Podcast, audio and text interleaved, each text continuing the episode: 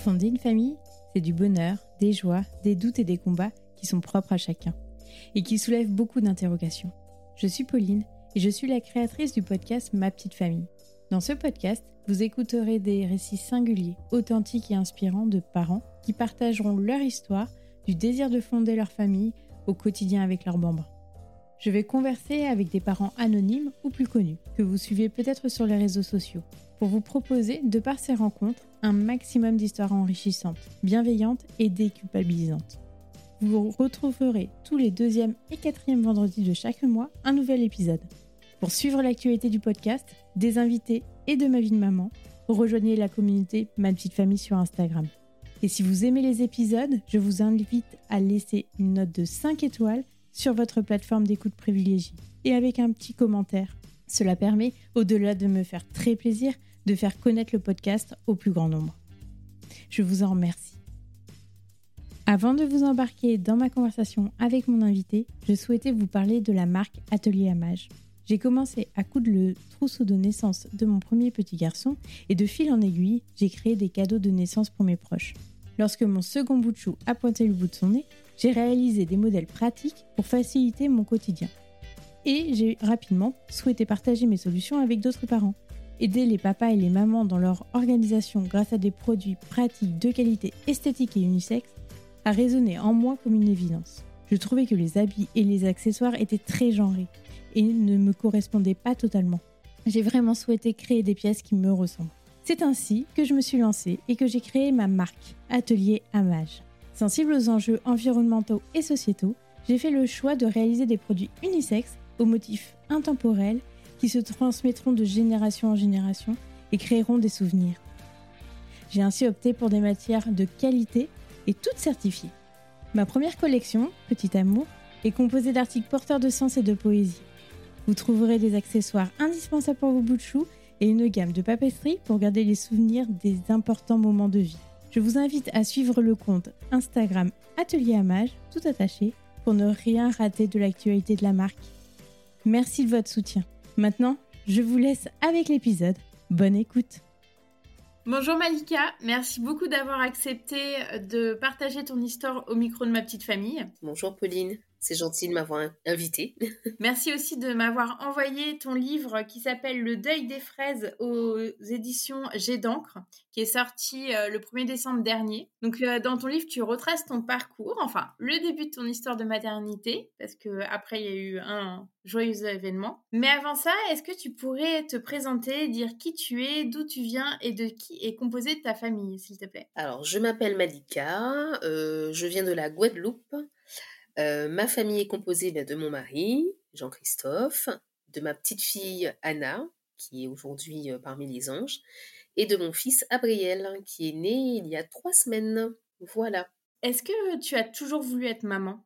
Oui, jusqu'à ce que je m'en souvienne, euh, dans tous mes souvenirs, oui. Ça faisait partie de ma concrétisation dans ma vie, je pense, de, femme. C'est quelque chose qui m'a toujours et puis j'ai toujours eu cette envie. Même petite, je me rappelle vouloir jouer à la poupée, etc. et s'imaginer avoir des enfants. Donc oui, c'est quelque chose qui me tannait énormément. Après, j'étais pas pressée. Je voulais vraiment être posée, avoir une vie stable, autant sur le plan professionnel que sur le plan sentimental, avant de me lancer dans cette, enfin, ce défi en fait de la maternité. Et alors, cette vie stable, tu l'as trouvée avec euh, ton mari euh, jeune ou, ou, pas? Alors, pas du tout. Euh, on s'est rencontrés, je le dis tout le temps, on s'est rencontrés trop tardivement. On s'est rencontrés dans un mariage il y a six ans maintenant, enfin sept ans cette année. On s'est mariés il y a trois ans maintenant. Et donc, voilà, au moment de, de, de lancer vraiment cette relation, on s'est dit que ce serait le moment de pouvoir avoir une famille, de fonder une famille, d'avoir etc. Mais on s'imaginait pas en tout cas que ce serait un parcours aussi difficile. Ça s'est fait euh, naturellement euh, par la suite des, événements après le, mariage, etc. Euh, mais on avait quand même décidé de commencer avant et ça a pris un peu plus de temps que prévu. Donc le parcours, comment ça s'est passé? Alors, on s'est, on s'est rencontrés, on a, en sachant qu'il avait déjà un enfant, un petit garçon qui aujourd'hui a 10 ans. Donc, j'ai, d'abord eu ce, parcours belle-mère qui est différent, en tout cas de la maternité à proprement dit. Et comment tu l'as vécu ce parcours belle-mère en toi qui voulais des enfants? Alors je m'y attendais pas. C'est pas quelque chose qui faisait partie forcément de mes critères de fonder une famille et d'être belle-mère avant d'être maman. Bon, ça s'est présenté comme ça. Hein. L'amour, de toute façon, ça arrive comme ça doit arriver. par le pur des hasards, etc. Mais ça s'est présenté ainsi, et puis au final, ça s'est très bien passé avec lui. Hein.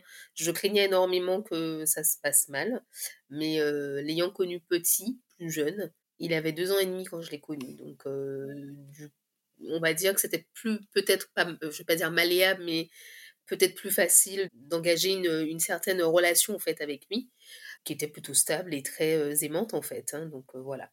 C'est, ça s'est passé comme ça, au niveau de la rencontre en tout cas avec lui et de la relation avec ce petit garçon. Et puis, donc ensuite, on, on s'est fréquenté, on a beaucoup voyagé avec son père, etc. De notre, notre relation est née. Et puis, au fur et à mesure que le temps avançait, puisque avec mon mari, on a 14 ans de différence, au fur et à mesure que la relation avançait, il me disait, bon, moi, je commence à prendre de l'âge, donc j'aimerais pas non plus être un trop vieil âge pour devenir... T'es pas âgé quand même, enfin, je te vois, mais... Non, non, non, du tout. Mais alors, on est dans la trentaine, mais je, enfin moi je suis dans la trentaine, lui dans la quarantaine, mais je veux dire, voilà, c'est, c'était une question où on se disait, non, on a quand même envie de profiter après, pas être trop vieux pour pouvoir ne plus voyager ou ne plus pouvoir profiter de la vie et avoir des enfants en bas âge. Voilà. En gros, c'était ça. Donc j'ai arrêté la pilule rapidement. On a commencé à essayer de faire des enfants, mais moi je pensais que sincèrement, au bout de, six mois, ça allait se passer naturellement. Euh, je pense un peu comme dans les films. Malheureusement, ça n'a pas été le cas et moi, je commençais à stresser puisque je voyais que dans mon entourage, tout le monde, euh, toutes les copines, elles avaient des enfants, elles tombent enceintes naturellement et, rapidement. Et, euh, et c'était pas mon cas. Euh, donc je commençais vraiment à me poser des questions, à m'interroger. Entre-temps, le Covid est apparu. Alors, il y a eu d'abord les, les, les, premiers épisodes où là, j'ai commencé à être très stressée à vouloir à regarder toutes les applications, à suivre tout ce que les applications euh, nous, nous, disent de faire en fait. Euh, donc la, la, prise de température, euh, la prise de température pour l'ovulation, pour observer les glaires, pour tout, tout le tralala. Et à imposer un petit peu à mon mari le rythme, la fréquence des rapports pour être sûr de pouvoir tomber enceinte. Ça n'a pas été au top lui, il a détesté cette période. et puis à un moment, il m'a dit, il va falloir te calmer parce qu'on va pas pouvoir continuer comme ça. C'est quelque chose qui doit venir naturellement et c'est pas quelque chose qui doit se passer sous les feux des, des, des, applications, quoi, en fait. Donc ça, c'est pas très très bien les applications. Alors ça aide, mais quand on commence à être accro, c'est pas bien. C'est pas bien du tout. Donc au final, j'ai un petit peu lâché prise, on est parti en voyage, il m'a demandé en mariage. Au final, été focalisée du coup euh, sur le, la préparation du mariage, euh, en laissant euh, de côté les, les examens à faire pour la fertilité. Oui, parce que ta gynécologue avais, ou ton gynécologue t'avait prescrit quand même des examens. M'avait prescrit des examens et puis je me suis dit, bon, ben, comme il y a le mariage, je commence les examens on verra, on va préparer le mariage, je vais me focaliser là-dessus, je vais me concentrer dessus, parce que, et puis si ça doit arriver, même, même si je tombe enceinte en étant euh, sur le point de me marier, ça me dérange pas, il n'y a pas de souci, euh, on va faire comme ça vient. Euh, et au final, le Covid est arrivé. donc le Covid a pris la place, nous a envahis, et donc autant sur les examens de santé que sur les préparatifs du mariage, ben, tout, tout s'est arrêté. On a dû mettre un stand-by euh, à tout. Au final, euh, les choses euh, se sont stoppées, mais c'était pas plus mal. Parce que quelque part, je pense qu'on a appris à énormément se connaître en fait avec mon mari durant cette période, à resserrer les liens et retisser sûrement des choses qui nous ont permis d'affronter ce qu'on a affronté par la suite, de renforcer ces piliers en fait de, couple, de relations de couple, euh, pour affronter ce qu'on a affronté euh, euh, par la suite avec le deuil de d'Anna. Donc on s'est mariés. Quand il y a eu le, l'accalmie, on va dire, du Covid, pendant les grandes vacances, on a profité de cette accalmie voilà, pour se retrouver, pour profiter, pour vivre les choses pleinement. Et au final, c'était pas plus mal parce que ce sont ces souvenirs qui, derrière, avec cette profusion, cet amour à profusion, qui nous ont permis vraiment de remonter aussi à la surface et de se rappeler qu'on a vécu de belles choses avant de vivre le pire, en fait, et que et qu'on peut encore les revivre. Donc le mariage, super, on est heureux, on recommence à vivre notre vie de tous les jours et tout. Toi, tu penses plus du tout aux applications Plus du tout. là, je me dis, on va laisser les choses se faire comme elles doivent se faire et tout. je me mets trop la pression, je lui mets trop la pression. c'est peut-être pour ça qu'on n'y arrive pas, etc. Donc là, je retourne dans les examens quand même en me disant, bon, je vais quand même les faire, histoire de me rassurer, de me dire, bon, au moins j'ai fait, et voilà. donc je l'ai fait et je me rends chez le gynécologue et le gynécologue m'annonce en fait en novembre 2020 que je suis atteinte de ménopause précoce. Waouh J'ai 32 ans et on me dit je suis ménopausée précocement. Je, je ne comprends pas. Pour moi, c'est des, Alors, 32 ans et ménopause, c'est des choses qui ne peuvent pas aller ensemble. C'est incompatible. C'est incompatible parce que bah, tout ce qu'on nous dit ou tout ce qu'on apprend ou tout ce qu'un gynéco nous dit, c'est après la quarantaine qu'on commence à être dans cet espace de préménopause, mais pas à 32 ans. enfin, voilà. Donc là, il, me dit ça. Il me dit ça en plus avec une telle froideur, comme si c'était quelque chose qui était normal en fait. Non, non, mais c'est la ménopause précoce, hein. mais par contre, là, il me prescrit, il écrit des lettres, etc. Et puis il me prescrit des examens. Il me dit oui, il va falloir faire tel et tel examen. Par contre, il faut partir tout de suite en métropole parce que vous devez faire une FIV pour avoir un enfant. ça va pas être possible autrement. et il faut aller dans le privé en, métropole parce que ici en Guadeloupe, notre CHU avait brûlé en fait trois ans auparavant et le service PMA s'était envolé dans l'incendie en fait du CHU et ça n'avait pas encore repris donc il m'explique que bon ça va pas être possible en Guadeloupe donc il va falloir partir me faire inséminer ou en tout cas rentrer en parcours PMA dans, dans les meilleurs dans le meilleur des cas. Puis il me dit bon bah 32 ans s'il faut compter, alors des fois ça fonctionne tout de suite, mais parfois ça fonctionne pas tout de suite, donc s'il faut compter 5 ans, vous serez déjà dans les 35 ans après passé, donc voilà, ça part vraiment dans, dans, plein de choses et tout. Et là, c'est panique à bord. Donc j'entends plus en fait vraiment ce qu'il me dit, si ce n'est que je me sens froide en fait à l'intérieur, comme quelqu'un qui est complètement gelé, à qui on a, on a stoppé en fait son bonheur et on a stoppé tout, tout, ce qui pouvait fonctionner encore, tout ce qui était encore en vie en elle en fait, tout simplement. Et là, tu étais toute seule en plus pour... Mais toute seule. J'étais toute seule parce que j'allais juste remettre des examens, en fait. voilà, quelque chose de banal. C'était pas, c'était pas important d'avoir quelqu'un avec soi, en fait, d'avoir un accompagnant, d'avoir mon mari. oui, donc tu es tombée sur un gynéco qui était, qui avait pas vraiment de tact. Exactement.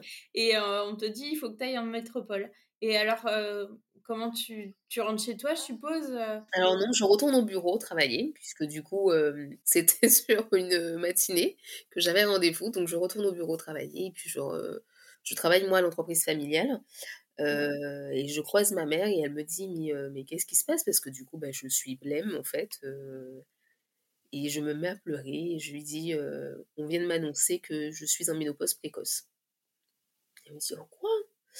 Mais qu'est-ce que ça veut dire? Donc, elle, elle essaye de rester forte pour moi. sauf que c'est compliqué pour elle de savoir que d'avoir cette annonce à visage. Parce qu'il faut dire aussi que tu es la première de ses filles. Oui, oui. Donc on est on est deux, deux sœurs et bah, du coup moi étant l'aînée et elle me dit mais non mais, mais pourquoi on t'a dit ça et tout? Je dis ben voilà ce que ça veut dire, mon taux de FSH est euh, inférieur, etc. Il y a un taux de ci, de ça, donc je lui explique un petit peu. Elle regarde un petit peu sur Google, etc. Elle me dit, ben oui, mais, euh, mais pourquoi on parle de ménopause précoce Qu'est-ce que ça signifie, en fait euh, Tout ça? Donc voilà, au fur et à mesure, on, on avance dans ce cheminement et puis elle me dit bon ben on va on va voir, doit avoir des solutions, il faut prendre notre avis, il faut voir, etc. Donc au final, c'est ce que je fais. Je prends notre avis euh, avec un autre gynéco qui est spécialisé dans euh, l'infertilité. Et euh, je me dis, bon, elle va pouvoir m'aider avant que je, parte, en fait, tout simplement, parce qu'on est encore en, période de crise Covid. je vais pas pouvoir partir tout de suite en métropole. Je n'étais pas vaccinée.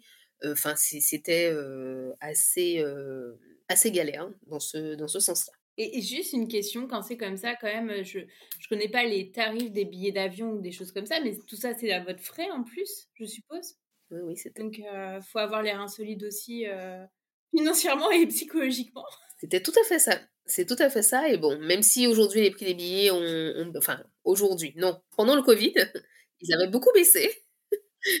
Mais là, aujourd'hui, ça explose. Donc, donc bon, c'est vrai que les prix des billets, de toute façon, outre-mer, ont toujours été assez chers. Donc là, voilà, fallait réfléchir. C'était tout un cheminement de se dire, bon, qu'est-ce qu'on fait, comment, financièrement, au niveau du travail, etc. voilà, c'était plein de choses. Et donc par la suite, euh, je prends l'avis donc de ce médecin qui me prescrit d'autres examens et plus d'examens euh, pour vraiment comprendre ce qui se passe. Et elle me dit de toute façon sur les premiers examens que j'avais emmenés pour mon premier gynéco, me dit on ne dit pas que c'est une ménopause précoce, on appelle ça une insuffisance ovarienne. Donc ça signifie que euh, vos ovaires on vieillit plus vite que votre âge. Voilà, en gros, c'est un petit peu ça. Donc, euh, de toute façon, euh, on va pouvoir les stimuler. Il y a des traitements médicamenteux qui, peuvent vous aider. Donc, on va stimuler, puis on va voir ce que ça donne avant de passer à... De toute façon, il faudra quand même vous inscrire dans le parcours PMA. Mais avant d'y passer, on va tenter la stimulation par médicament. donc, c'est ce qu'on a fait. Et vous avez checké aussi du côté de ton mari ou non? Bah, on a checké du côté de mon mari, mais il n'y avait rien. Lui, il était, tout était OK.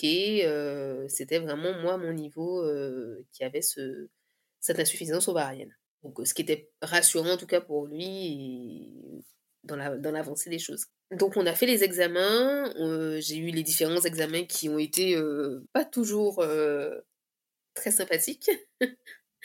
Parce que ça, c'est pareil, hein, quand on rentre dans ce type de parcours, on nous prévient pas que ça va être désagréable et qu'on touche quand même à, l'intimité et, et à la confiance en fait, de, à l'estime de soi, à la confiance en soi et voilà. C'est pas toujours. Et si on est face à des personnes qui sont pas forcément bienveillantes, c'est pas évident.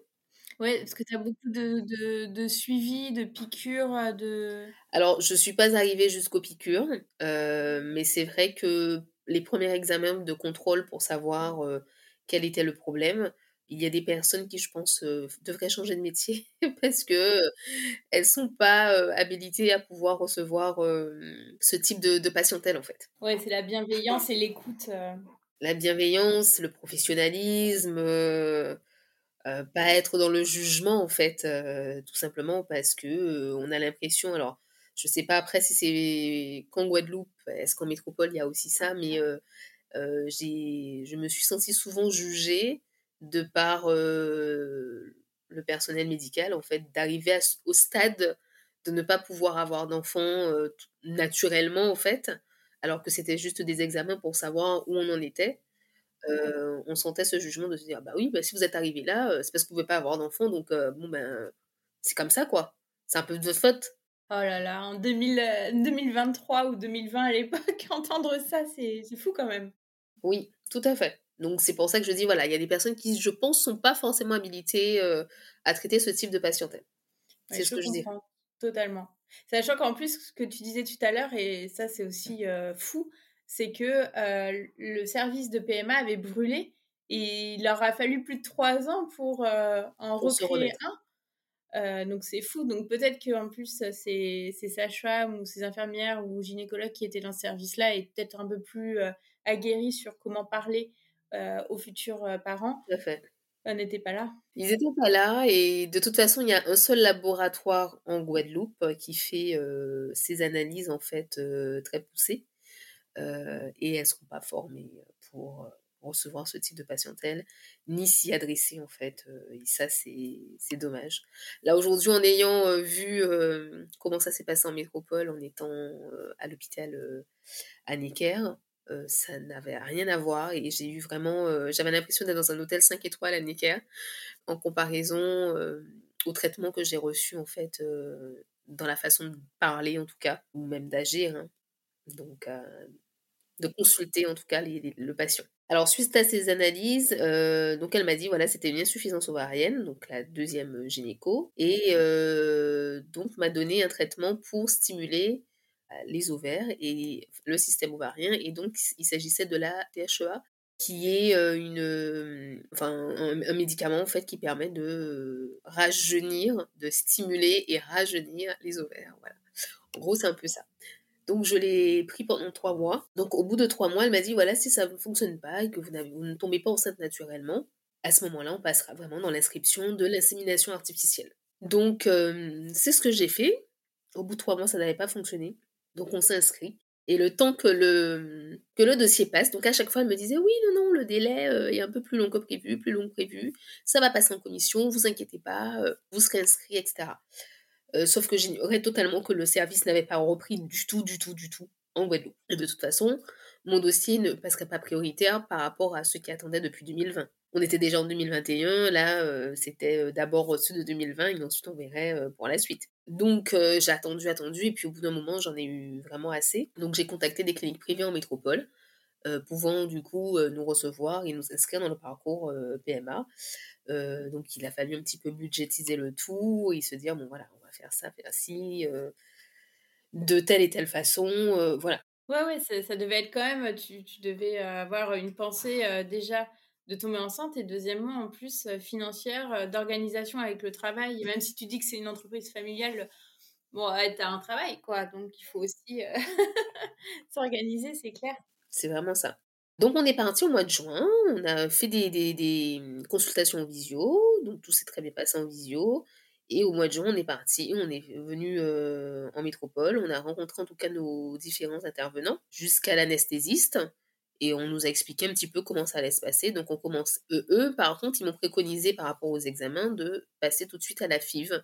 Que pour l'insémination, ce ne serait pas nécessaire, dans le sens où euh, j'ai déjà 32 ans et qu'effectivement, faire des inséminations euh, aurait pris plus de temps en termes de résultats que sur une FIV.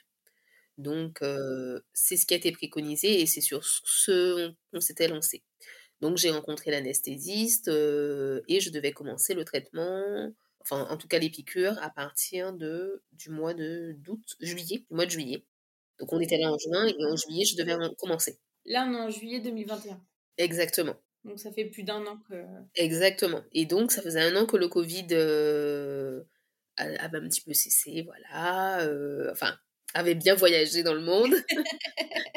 c'était bien installé, etc. Et donc là, on était dans la phase des vaccins, euh, tout début des vaccins euh, qui s'installaient et qu'il fallait euh, prendre des vaccins pour pouvoir voyager. Enfin voilà, tout le tralala. on est en juin, on est à Paris, il fait beau, on profite. Puis les magasins réouvrent, les restaurants pareil, donc on revit.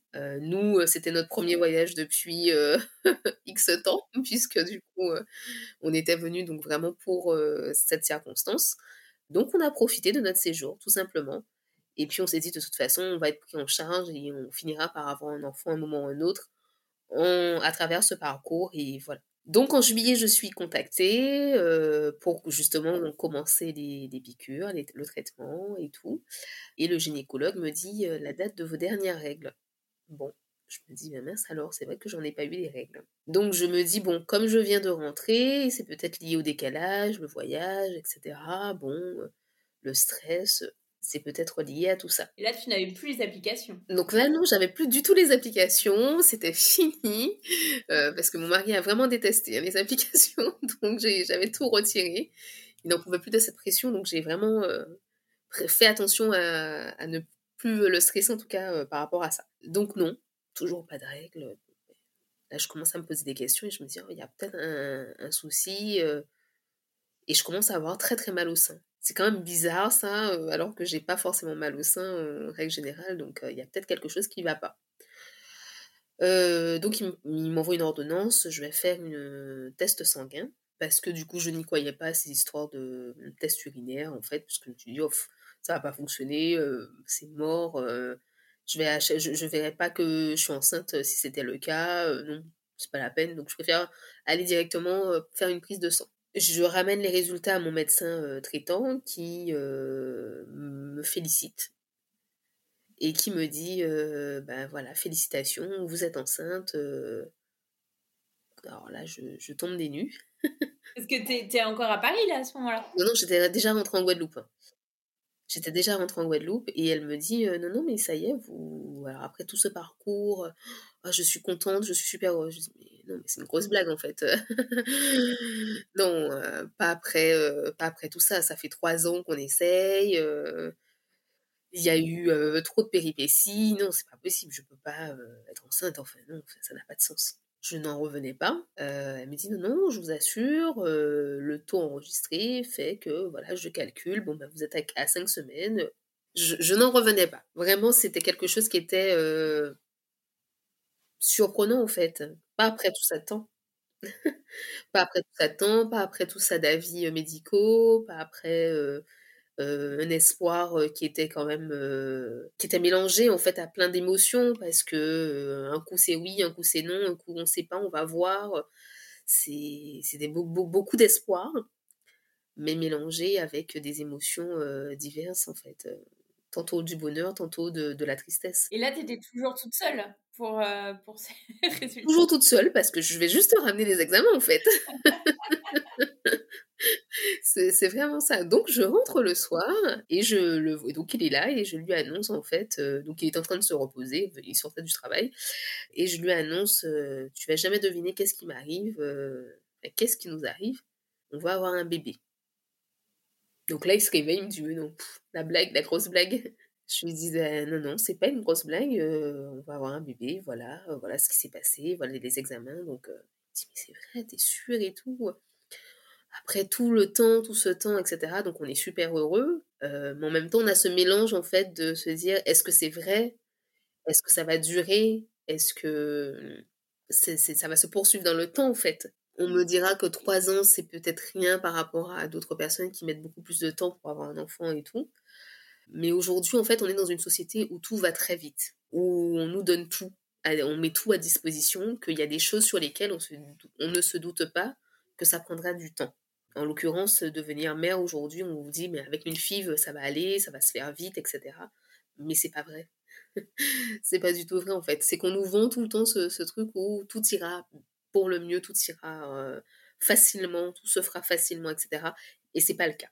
Dans la société, en tout cas, dans laquelle, de consommation dans laquelle nous sommes actuellement. Donc voilà, on est encore un petit peu perplexe par rapport à cette nouvelle, mais on l'accueille et on est très très heureux. Et je ne manque pas de le partager tout de suite avec ma famille parce qu'on est très proches, avec mes parents, ma sœur. Donc voilà, on, partage et on est super heureux. Et puis voilà, la grossesse est lancée, la nouvelle est lancée et ça y est. Et t'avais pas peur des fausses couches ou de choses comme ça? J'y pensais même pas. J'y pensais même pas. C'était même pas dans mes. Ça, ça, ça, me venait même pas à l'esprit en fait. Donc, où on me disait, mais non, mais faut attendre, faut pas dire, faut pas machin, faut Non, si j'avais envie de le dire, je le disais parce que j'étais heureuse d'être enfin arrivée euh, au bout, en fait. Et puis tes proches devaient être tellement heureux pour toi. C'était tout à fait ça, donc euh, euh, super heureux et puis et envie de partager en fait cette joie puisque on avait comme il y avait quand même eu le Covid, il y avait quand même eu tout ça, donc voilà, on, ça y est, on pouvait souffler. On passait à une nouvelle étape, une nouvelle, euh, nouvelle vie euh, qui nous attendait. Euh, voilà, c'était que du bonheur. Donc j'avais envie de le vivre en fait pleinement et de le partager avec tout ce que j'aimais. Et, voilà, en fait, et préparer cette, cette, cette arrivée en fait. Donc voilà, on s'imaginait, on se projetait, on avait déjà plein d'idées, plein de rêves, plein de projections en tout cas avec avec ce bébé. Et c'était là le premier petit enfant aussi, donc euh, du coup, voilà, pour mes parents, c'est c'était pareil, euh, dans une projection de vie, on se disait, ah ben oui, on va faire ça, ah ben si c'est une fille, si c'est un garçon, donc euh, voilà, on s'imaginait déjà plein, plein, plein de choses. Ça, ça, ça s'est poursuivi en tout cas comme ça.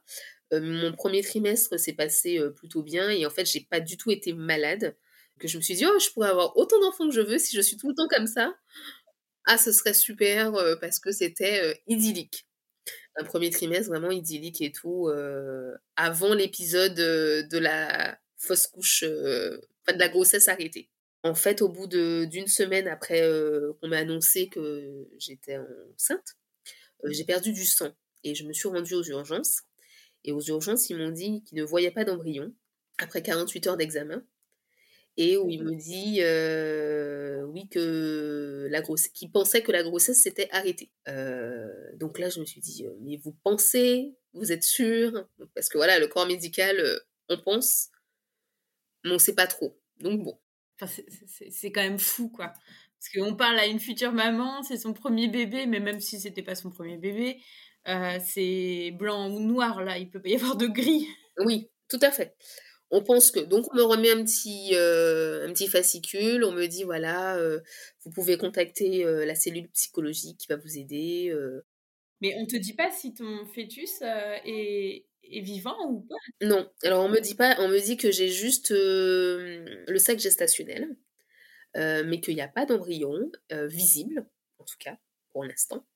En sachant que je suis à six semaines, hein, donc on est encore très très très tôt donc qu'il n'y a pas d'embryon, mais que voilà, alors qu'il va falloir l'éliminer, ce sac gestationnel, euh, etc.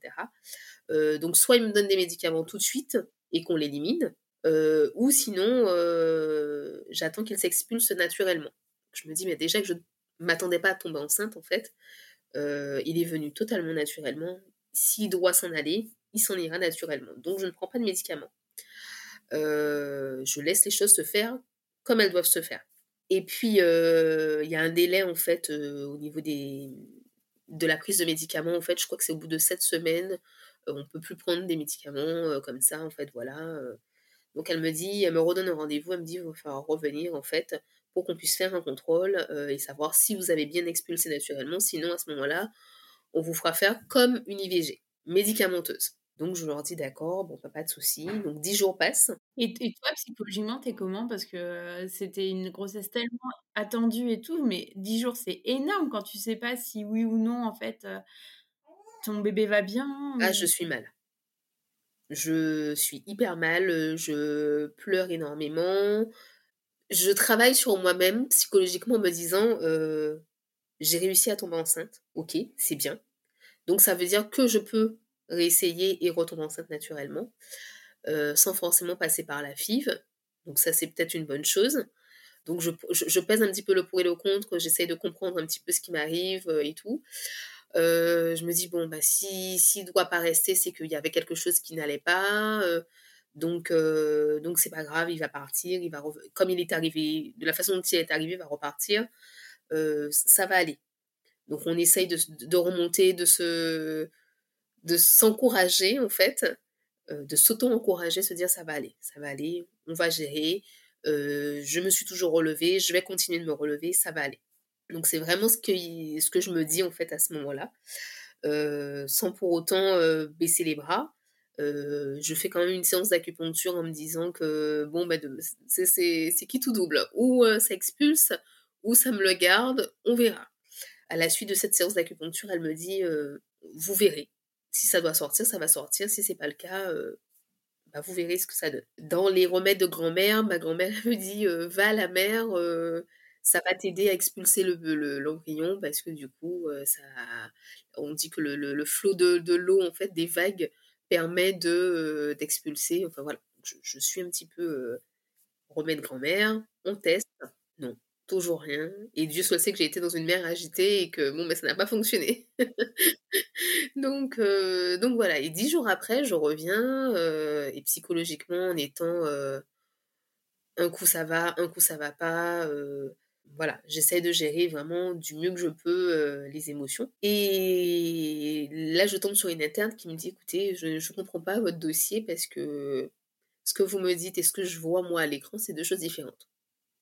Je dis, ah bon, c'est-à-dire, elle me dit, bah, écoutez, je vais appeler ma responsable et puis euh, on, va voir. Donc là, la responsable, donc celle qui m'a annoncé que euh, ma grossesse est arrêtée, puisqu'elle ne voyait pas d'embryon, à six semaines, m'annonce euh, dix jours après, ah, je ne sais pas comment vous dire, mais il y a un embryon. Ah, et en plus, il y a même un cœur. Il y a une activité cardiaque, donc voilà. Donc là, elle me, elle me fait écouter le cœur, et là, je dis, mais, mais vous, rigolez ou quoi? C'est une blague C'est enfin. Je, je, je, dis, vous savez par quoi je suis passée là ces derniers temps? Ben non, mais c'est fou. Parce que la première fois, elle n'avait pas écouté le cœur. Non. Et on parle de corps médical, euh, voilà. qui a fait des études, voilà, on, on parle de, de, ça quoi quand même. Hein. En qui on est censé avoir quand même une totale confiance quand on va voir ce corps médical. Donc, donc elle me dit mais non, mais à ce moment-là, vous revenez nous voir dans une semaine. Il y a une faible activité cardiaque, mais il y a une activité cardiaque. Je dis mais il y a une activité cardiaque, mais faible, genre ça va s'arrêter. Elle me dit non, non, il faut qu'on laisse encore une semaine, voir un petit peu comment ça se passe, si ça évolue correctement ou pas. Bon, au bout d'une semaine, j'avais pris rendez-vous chez le, gynéco. Euh, je ne suis pas retournée à l'hôpital en fait. Et le gynécologue, au bout d'une semaine, m'a confirmé que j'étais du coup euh, bien enceinte. Donc j'étais déjà à 8 semaines et demie là. Que voilà, j'étais en train d'entamer mon, premier trimestre. Euh, il y avait bien un cœur, qu'il y avait bien une activité cardiaque, que le cœur battait bien. voilà, donc elle nous fait écouter, elle nous explique un petit peu voilà comment ça va se passer dorénavant au niveau du suivi, au niveau de, du suivi de croissance aussi de cet enfant. Donc là, on est chamboulé. C'était vraiment des montagnes russes en fait. On a la fin du mois de juillet, on va la voir la veille de notre premier anniversaire de mariage. Et, euh, on se dit, bon, bah, c'est le plus beau cadeau qu'on pouvait avoir pendant un an. Voilà. Euh, c'est notre petit miracle. On va avoir un enfant et, euh, et on va fêter nos un an de mariage et on est juste très heureux. Et voilà. Donc ça part comme ça. Et on a, et comme je disais tout à l'heure, ben, j'ai un super premier trimestre qui est super parce que, à part le côté digestif un petit peu qui bouge, le reste, tout se passe extrêmement bien. J'ai pas de nausées, pas de vomissements, rien du tout. Euh, c'est juste, tout va bien. Donc je profite. Je vis les choses. On fête notre anniversaire de mariage. Je fête mon anniversaire aussi par la même occasion, qui est quelques jours après. Enfin, c'est vraiment, tout va bien. Et t'avais pas des envies particulières parce que on parle de fraises dans ton, dans ton livre? Oui, j'ai eu euh, des envies de fraises. Depuis le départ, alors en fait, en métropole déjà, quand on est venu au mois de juin, comme c'était la saison, on en a beaucoup profité et j'en ai énormément mangé. Euh, du coup, pour moi, c'était ma petite fraise en fait, tout simplement, sans savoir que c'était une fille hein, à la base c'était pour moi ma fraise parce que j'en ai mangé énormément en métropole et je me dis que ça m'a aidé à tomber enceinte, sûrement. C'est ma façon, moi, peut-être de me, rassurer. Par la suite, oui, j'ai eu envie de manger des fraises et encore et encore. Et en plus, en Guadeloupe, comme elles quand elles arrivent, ça coûte très cher. elles arrivent par avion. Donc, j'achetais par euh, des cagettes que je ne voulais pas du tout partager euh, avec monsieur euh, c'était mes fraises et c'était moi d'abord parce que j'étais enceinte, donc c'était priorité à la femme enceinte. donc voilà, j'en ai beaucoup, beaucoup mangé bah, pendant toute la grossesse du coup. voilà, d'où le deuil des fraises. Et donc comment se passe ce second trimestre? Là, tu as l'écho morphologique tout à fait. donc second trimestre arrive, j'ai l'écho morphologique. Je vais juste faire le petit aparté où j'ai quand même fait l'examen pour la trisomie, qui du coup euh, se révèle être négative. Euh, donc je me dis, bah, c'est super, euh, donc tout va bien, la grossesse est nickel. donc on poursuit, en sachant que nous, ça nous a pris quand même trois semaines avant d'avoir les résultats, puisque les examens sont envoyés en métropole, c'est pas traité en Guadeloupe. Donc on fait les examens, ça part en métropole, ça analyse en métropole, et ça revient ensuite par chez nous, et on nous annonce que ben oui ou non, il y a un problème, si oui ou non, il y a un problème c'est pas traité en Guadeloupe, donc on a eu trois semaines d'attente avant de savoir ce qu'il en était. Après, toi, tu n'étais pas considérée comme euh, à risque, entre guillemets, vu que tu avais 32 ans, euh, t'étais pas... Non, j'étais pas considérée à risque, on me suivait simplement euh, parce que j'avais eu l'insuffisance ovarienne et qu'il y avait eu un petit manquement à savoir est-ce qu'il y avait une activité ou pas d'activité cardiaque au tout début de la grossesse. Donc ça restait une grossesse totalement dite normale en fait. Donc deuxième trimestre, tout le monde me dit ah c'est génial, tu vas voir, c'est le plus beau des trimestres. On est super serein, on a des beaux cheveux, les ongles. Ah oui non mais tu verras, c'est génial. Et euh, en plus au niveau de ton appareil digestif, tout se tout se pose, tout se calme. Ok. Donc moi je l'attendais ce deuxième trimestre. J'avais hâte de le vivre puisque c'était le trimestre dit le plus beau en fait, tout simplement. Il a été le pire de mes trimestres et le dernier d'ailleurs. Donc euh, euh, je j'ai pas la même expérience en fait, le même retour d'expérience que les autres. Et je n'aurai jamais parce que même pour ma deuxième grossesse, je n'ai jamais réussi en fait euh, à me dire c'était le plus beau des trimestres du tout. C'était le trimestre pour moi le plus dur à vivre en fait, de me dire dès que je l'ai passé, ça ira mieux. je vais découvrir le troisième trimestre, mais ce trimestre-là était vraiment très spécial, en tout cas dans, cette deuxième grossesse. Donc pour revenir à ma première, on fait l'écho morphologique, et à l'écho morpho, donc mon mari est en déplacement et je lui dis je lui fais je lui dis bah, de toute façon je te dirai parce que jusqu'à maintenant toutes les échographies qu'on avait faites étaient totalement normales. Il n'y avait rien à signaler le cœur tout était ok l'enfant grandissait correctement il n'y avait rien qui était visible en tout cas sur les échos qui permettait de dire qu'il y avait un problème. Donc lui il est parti en déplacement moi j'ai fait mon échographie morpho en se disant bah, de toute façon tout va bien donc il n'y a pas de raison que ça ne continue pas. Sauf que ben non, elle m'annonce, euh, elle reste en fait beaucoup plus longtemps que prévu sur euh, mon cas. D'habitude, euh, l'écho, ça va, ça va 45 minutes, mais là on est à 1 h quart et je me dis, ah, il y a quand même quelque chose qui, qui, cloche. Alors je lui pose des questions, elle me dit, non mais le bébé il bouge bien. Ah, je dis, ah oui, c'est... Donc entre-temps on avait appris que c'était une petite fille. Je dis, ah bah oui, c'est une future danseuse parce que franchement, vu comment elle bouge oh là là, ça va être vraiment une, sacrée danseuse.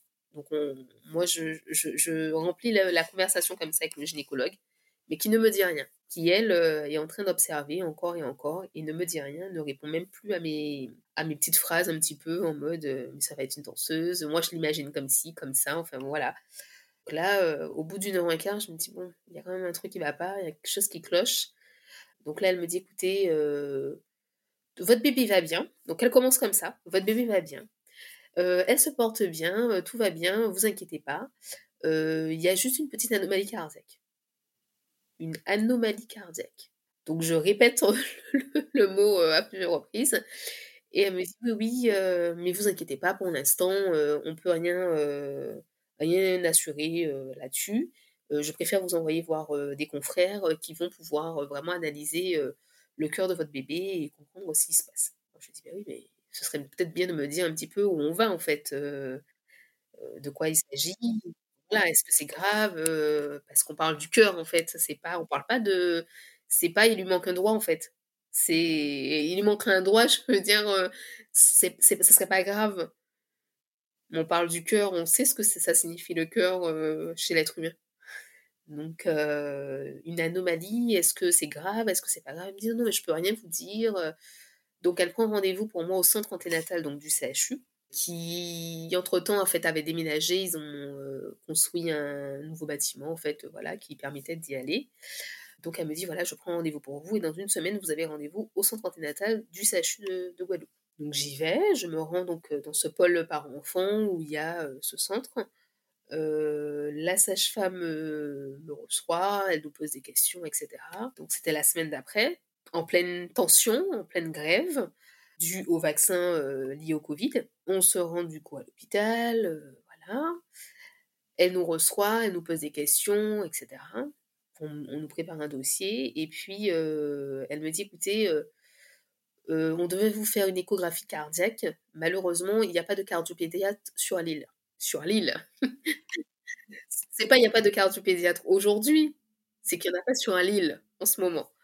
Ah, et donc elle me dit donc je vais vous faire juste une échographie morphologique avec euh, le gynéco qui est en place. Donc euh, voilà. Mais par contre pour la, le cardiopédiatre, euh, on va voir ce qu'il en est. Donc on fait la consultation avec l'écomorpho, donc on refait encore une autre écomorpho avec un spécialiste qui au bout d'une heure nous dit bah, écoutez pour moi votre fille a une cardiopathie. Donc elle nous explique avec des dessins etc ce que ça signifie qu'il y a une maladie congénitale etc mais elle te dit que ta fille peut vivre ou? Alors elle nous dit rien. Et elle nous dit ce qui était très mélangé et très bizarre d'ailleurs. Donc elle nous dit il me faut en fait avoir l'aval du cardiopédiatre avant de vous déterminer exactement ce que vous avez. Vous dire exactement ce que vous avez. Mais comme il n'y a pas de cardiopédiatre en ce moment, euh, il faudrait attendre peut-être que la Martinique nous enverra un à la fin du mois euh, ou en début de décembre. Mais en attendant, on va quand même faire passer votre dossier en commission euh, avec les autres médecins, les autres spécialistes et tout. Je dis, mais oui, mais vous savez pas ce qu'on a. Vous savez pas ce que ma fille a, vous n'êtes pas capable de déterminer, me dire que c'est bien ça, voilà de quoi s'agit-il en fait? Euh, non, mais en fait, on peut pas vous dire parce qu'il nous faut quand même l'écho cardiaque et tant qu'on n'a pas de cardiopédiatre, enfin voilà, ça tourne en rond, mais... Ouais, puis décembre, là, t'es es en quoi? T'es en fin août euh, non, là, je suis, donc deuxième trimestre, je suis en novembre. Et on nous dit, euh, ben voilà, il faut, il faut patienter. Et elle me dit, le gynéco, donc c'était après le, c'était sa deuxième trimestre, oui. Et elle me dit, oui, il faut patienter, qu'il y ait un cardiopédiatre ou c'est tout ce que je peux vous dire. Donc elle me dit pas, non, allez-y, partez ou, mais juste il faut patienter. Patienter jusqu'à quand en fait? Parce que là, les tensions, c'est pas jusqu'à quand ça va être comme ça, on ne sait pas s'il y aura grève, on sait. Ben euh, oui, on va attendre, on regarde en fait, euh, je, fais passer votre dossier en commission, et puis en fonction de ça, on va voir si on fait venir quelqu'un de la Martinique. Voilà. c'est tout ce qu'on est capable de me dire. Donc sur le compte rendu, on m'explique, euh, alors quand même, elle me précise, en général, les cardiopathies, c'est dû à la trisomie. Donc elle me dit, vous avez fait les examens et tout. Oui, oui, j'ai fait les examens mais il s'avère que c'était négatif, donc, donc on ne s'est pas posé la question. Elle me dit, oui, mais euh, sur euh, l'échographie, j'ai l'impression que votre fille a une hypoplasie du nez, qui est une des caractéristiques liées à la trisomie, enfin, aux trisomies en règle générale, et notamment la 21. Je dis, ah bon, mais pourtant, on m'a jamais dit qu'il y avait une hypoplasie du nez, en fait. Donc, toutes les échos précédentes, ça s'est jamais vu, en fait. Dis, mais je sais pas. Enfin bon, c'est beaucoup de je sais pas et de, de non-dit en fait. Euh, je sais pas. Moi, je suis dubitative. Je sors de là et je sais pas en fait euh, quoi penser. T'es avec ton mari ou tu es toute seule J'étais avec mon mari. Donc on est là en fait. Euh, on a posé toutes les questions en fait. donc à part nous dire que ça va passer en commission. En même temps, on n'a pas de, de réponse, de, de, de, diagnostic précis en fait sur ce qu'elle a. On parle de trisomie, on nous parle de. Donc on nous fait tout un speech sur la trisomie. Euh, on nous dit que c'est pas très bien pris en charge en Guadeloupe, qu'il n'y a pas forcément de centre, qu'il y a, mais que voilà, enfin on nous parle de, plein de choses en même temps, sans avoir un diagnostic. Donc on ressort de là en nous disant on vous contacte pour vous poser un rendez-vous pour l'écho cardiaque et on va devoir faire une amniosynthèse en décembre. Pour ça, il faut qu'on réserve un bloc euh, et qu'on ait tous les médecins possibles, enfin voilà, pour faire l'amniosynthèse. D'accord, ok. Euh, on est mi-novembre à cette, période de, l'année euh, et je me dis est-ce que je vais attendre je vais pouvoir attendre jusqu'à début décembre en fait? Parce qu'il faut savoir que tout est lent en fait euh, en Guadeloupe donc donc c'est mort. Je vais pas pouvoir attendre jusqu'à début décembre comme ça donc euh, ça va pas être possible. Mon entourage je leur en parle je je pleure je pleure je ne fais que ça parce que je je comprends pas ce qui se passe et elle, je commençais à la sentir bouger et je, je, suis en train de lui dire, je te transmets des émotions négatives et c'est pas ce que je souhaite, mais je suis hyper inquiète pour toi, je sais pas ce qui se passe. Donc je lui ai beaucoup parlé, beaucoup expliqué les choses, etc. Et mon entourage m'a conseillé de venir en métropole et d'appeler en fait euh, pour pouvoir avoir un autre avis. Donc j'ai cherché et euh, je suis tombée sur l'hôpital Necker où on disait que euh, en tant que maman, on pouvait venir directement, enfin appeler directement sans avoir forcément une ordonnance ou une lettre prescrite par un médecin. Euh, donc j'ai appelé, j'ai dit voilà, voilà mon problème, voilà ce qui se passe. Est-ce que vous pouvez me recevoir et comment on peut faire ça? Donc là, elle me dit bah, écoutez, si vous avez la possibilité de vous organiser pour arriver la semaine prochaine, je peux vous donner un rendez-vous lundi prochain. On était mercredi. Je lui dis alors écoutez, je, je vérifie et je vous tiens au courant. Donc là, j'appelle, je regarde pour les billets, etc. Il nous restait trois jours hein, pour s'organiser pour partir euh, en métropole. Euh, pour arriver pendant le week-end et être là le lundi matin. Donc j'appelle, on fait, et puis euh, je la rappelle, je lui renvoie un mail et je lui dis écoutez, c'est bon, je serai là. En trois jours, on boucle tout et on part en métropole. On est donc mi-novembre et j'arrive le dimanche, donc on part le samedi, on arrive le dimanche, donc le lendemain. On est un peu décalé, mais c'est pas grave on sait qu'on arrive et qu'on va faire le, rendez-vous et puis qu'on saura ce qu'on est concernant notre fille. Ce qui est très bien parce que du coup cette prise en charge a été faite normalement comme je pense n'importe quel service médical aurait dû faire. On est reçu, on a une échomorpho, une échocardiaque et une amniosynthèse dans la matinée qui s'en suivent en fait, qui se suivent euh, sans avoir de temps d'arrêt à nous dire bon bah écoutez on va attendre, on va voir. J'ai pas eu ça. J'ai eu une prise en charge qui a été faite correctement. On nous a tout bien expliqué de A à Z, tout ce qui allait pouvoir se faire, chaque écho, comment ça se faisait. on nous a parlé, bien expliqué. Franchement, je n'ai manqué jamais d'informations. Euh, même pour la, la myosynthèse, euh, au moment où ils m'ont fait euh, la piqûre, ils m'ont tout expliqué, chaque geste. à me dire, ils m'ont posé la question d'ailleurs, hein, si je voulais savoir, si je voulais pas savoir. Je dit oui, je veux savoir comment ça va se passer, etc., etc. Chaque geste a été minutieusement précis et expliqué pour ne jamais manquer d'informations et ne jamais dire je ne savais pas ou je n'ai pas compris. On nous posait la question est-ce que vous avez compris? Est-ce que vous voulez autre chose? Est-ce que vous avez d'autres questions? Ils ont été toujours à notre écoute euh, en bienveillance et à nous expliquer correctement les choses sans nous prendre euh, bah, pour des, imbéciles en fait, je dirais. Voilà. Donc le lundi matin, j'ai tout fait. Je suis rentrée, j'avais rendez-vous à 8h30, je suis repartie à 13h30 et à 13h30, je savais plus ou moins où on en était en fait. C'était vraiment ça. À 13h30, on nous a dit, euh, en, repartant, on savait qu'il y avait une cardiopathie et qu'il y avait une tétralogie euh, de Fallot euh, au niveau de son cœur. Donc, il y avait une double malformation cardiaque et qu'effectivement, ça pouvait être lié à la trisomie. Donc, la myosynthèse allait confirmer s'il y avait une trisomie. Au bout de 48 heures, on avait les résultats de la, de la myosynthèse, les premiers résultats en tout cas de la, de myosynthèse. Durant ces 48 heures, voilà, on s'est posé la question. Si euh, cet enfant devait euh, être atteint de trisomie, qu'est-ce qu'on ferait?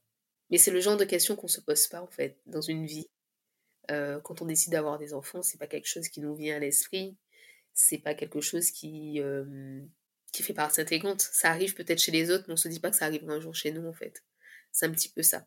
C'est vraiment au détour d'une conversation, c'est comme je le dis dans le livre, c'est on va voir une émission, on va croiser peut-être un enfant trisomique, on va se dire mais si demain on devait en avoir un, mais c'est pas une conversation qu'on aurait pris comme ça.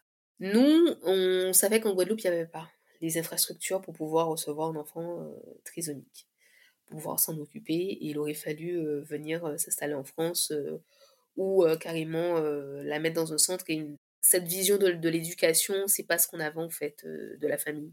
Voilà. Cette vision de la famille, c'était pas ce qu'on avait, c'était pas ce qu'on ce qu'on envisageait ils nous ont expliqué que cette double malformation cardiaque pouvait être opérable si l'enfant survivait jusqu'à la naissance, si elle ne mourait pas in utero. Ah, c'était possible ça aussi. C'était possible. Encore faudrait-il qu'elle survive jusque-là? Si elle arrivait en fait à la naissance en vie, il faudrait tout de suite l'opérer. Je ne la verrais pas parce que faudrait tout... elle ne pourrait pas respirer seule. Euh, ce qui ne signifiait pas qu'elle pourrait survivre à l'opération. Donc ça, on nous l'a expliqué aussi, euh, voilà. Donc dans tous les cas, on savait qu'il y aurait eu des branchements euh, partout dès la naissance. Et est-ce qu'on souhaitait ça pour un enfant? Non. C'est pareil. On n'avait pas, on veut, on veut bien un enfant, mais pas de façon aussi égoïste en fait. Enfin, nous, c'est ce qu'on pensait dans, dans, notre vision des choses, voilà. Donc contre la trisomie, possible et ces opérations dites possibles, mais euh, à ne pas savoir où ça nous mènerait,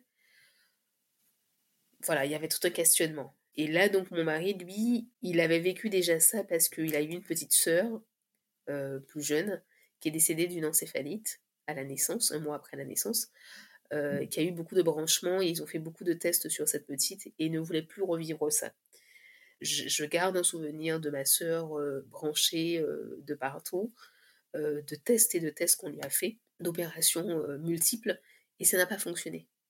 Si ça ne l'a gardé que certain temps en vie, pour autant de souffrance, non. C'est pas ce que je souhaite et c'est pas ce que je te souhaite de vivre.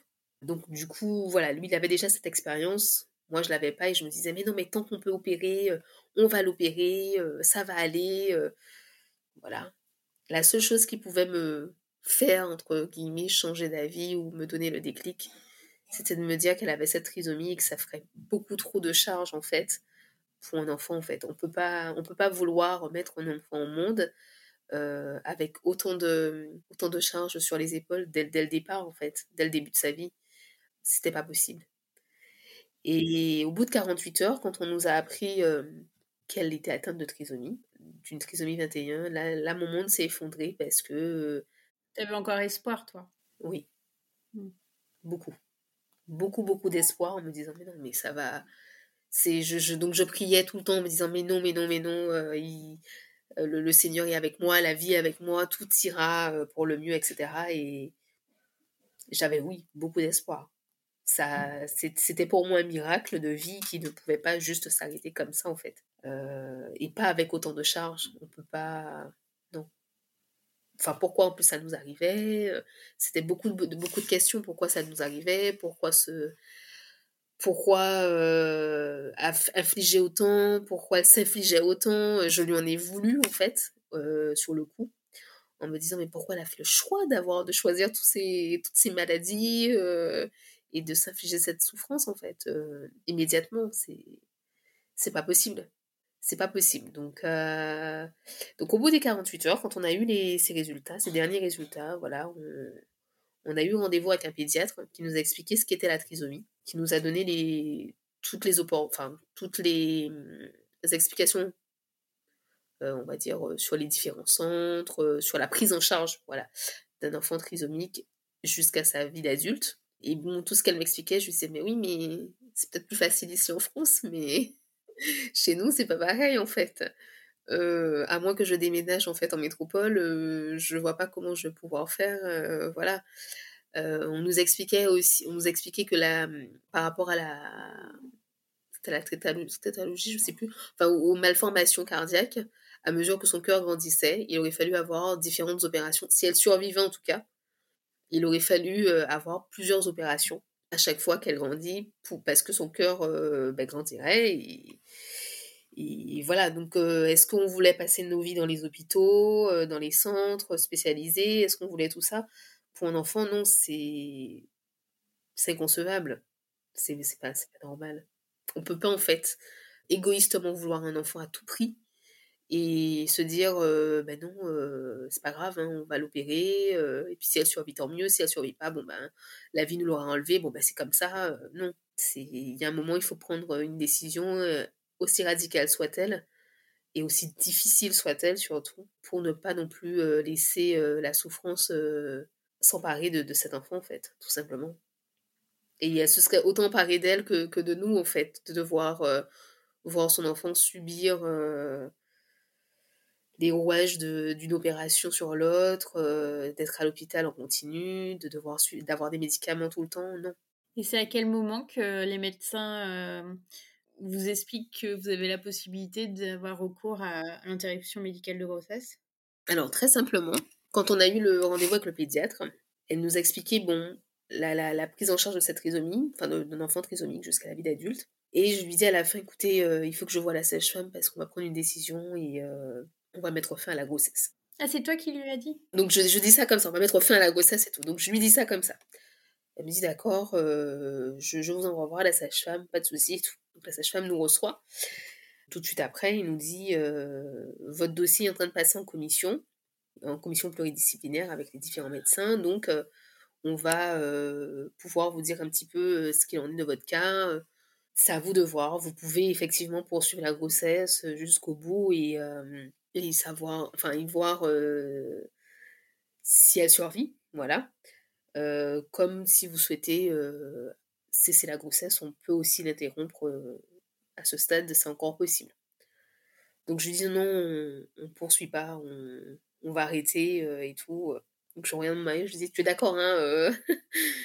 Il me dit oui, oui, oui. Je, on se revoit demain, on fait un point demain, vous n'allez pas prendre une décision comme ça, voilà. Ok. Donc on se revoit le vendredi, donc tout ça en une semaine. Hein. Oui, j'allais dire, t'as pris ta semaine en fait. T'avais pas pris le, billet de retour, je suppose? Euh, J'avais pris un billet de retour en décembre en me disant, bon, on verra, euh, voilà. De, de, façon à ce que le prix soit avantageux de toute façon. Mais j'avais pris en décembre disant, on verra. On est arrivé, on a quand même fait la consultation le lundi. Le vendredi, euh, c'était le jour où je prenais la décision de qu'est-ce qu'on faisait. Vendredi, donc, elle, on, retourne. Elle nous dit, bon, est-ce que vous avez réfléchi? Je dis, mais comme je vous ai dit, euh, ma décision est déjà prise, euh, voilà, on va interrompre la grossesse et tout. Elle me dit, bah, de toute façon, euh, la commission a statué en disant qu'ils étaient favorables effectivement à une interruption de grossesse parce que on ne savait pas trop où, ça vous mènerait. La double malformation, voilà. Ok, donc je suis un petit peu soulagée que les médecins aient pris cette décision, que ça respectait un petit peu ce que je, souhaitais. Enfin voilà, c'était pas, pas, on n'était pas seul en fait. On n'était pas seul dans cette décision. Euh, je pouvais poursuivre si je souhaitais. Donc ils m'ont dit voilà, c'est que je pouvais poursuivre, mais qu'ils avaient très peu, il y avait très peu de chances qu'elle survive en fait. Donc au lieu de, de, m'infliger euh, cette souffrance d'attendre jusqu'au bout et au final accoucher au bout de neuf mois en fait d'un enfant euh, sans vie, est-ce qu'il valait mieux pas euh, cesser la vie maintenant, à six mois de grossesse, que de continuer à souffrir jusqu'à jusqu'aux neuf mois, en fait. Voilà. Ça a été difficile. Très difficile. Ça a été le chaos, je dirais, dans ma tête en même temps. Parce que c'est euthanasie, ça serait trop fort comme mot, je dirais, mais ça a été difficile de se dire qu'on mettait fin au jour d'un bébé. Alors qu'on qu'on l'a souhaité tout le temps, en fait, toute une vie. Ça, fait, ça fait partie, enfin, en plus, elle faisait partie de, de, de, moi, en fait. De, de, elle était là, elle bougeait, elle, elle participait euh, à la vie et, là, la vie s'en allait. Elle devait s'en aller. Elle me dit, donc, la sage-femme, vous êtes là jusqu'à quand? Vous souhaitez faire l'intervention, est-ce que vous avez une date? Euh, Je dis non, euh, donnez-moi vos disponibilités, euh, et puis on va voir, en fonction, je vais m'organiser, voilà. Elle me dit, écoutez, j'ai j'ai une dispo là, mais pour moi c'est beaucoup trop proche. Ce serait ce dimanche. Vous rentrez ce dimanche, et ce serait lundi en fait, pour faire, pour pratiquer l'interruption. Ou sinon, ce serait le, le 2 décembre. Je dis, ah non, ça va va pas être possible puisque mon filleul est né le 2 et je veux pas garder ça en tête, euh, que ça soit quelque chose euh, où lui représente le bonheur et que là, j'aurai un, un, malheur à vivre en fait. Donc ça, ça va pas être possible. Euh, donc elle me dit, mais vous êtes sûr Parce que là, il va falloir rentrer le dimanche, le lundi, vous partez au bloc, en salle de travail, et puis après, vous repartez le mardi. Hein. c'est ça va vite, hein. vous êtes arrivé quand même lundi. vous en êtes sûr que psychologiquement ça va aller T'as pas un délai pour, pour ça de 7 jours ou je sais pas Alors, il peut avoir un délai si on le souhaite. J'étais dans ce truc où si je laissais en fait les choses durer, j'aurais pas été capable de prendre une décision. Ça aurait été encore peut-être encore plus difficile, je pense, à vivre et à me remettre de, cette situation. donc du coup, je, lui ai dit non, non, on va y aller, on va faire ça dimanche et puis voilà. Je rentre dimanche et on va faire ça lundi. Il dit, vous en êtes sûr, machin. Oui, oui, j'en suis sûre, donc allez-y. Euh, j'étais catégorique et tout. Euh, voilà, je savais ce que je voulais. Euh, et puis donc, ça en est suivi que j'ai rempli les papiers. Et c'est dans ces fameux papiers que là, on voit écrit la mère. La, je sous-signais, donc ça a été moi à chaque fois qui mettait mon nom. Encore plus culpabilisant, parce que c'est toi qui portes la responsabilité. Tout à fait. Donc à chaque fois, donc à la fin, je lui ai dit, mais le père, il signe rien. Non, non, il sera juste votre, votre accompagnant, votre partenaire. Ok. Et ça, c'est quelque chose qui m'a beaucoup marqué parce que, euh, non, pour ça, euh, comme c'est nous qui portons la grossesse, euh, c'est nous qui portons la responsabilité de cette décision. Ça, je trouve pas ça normal.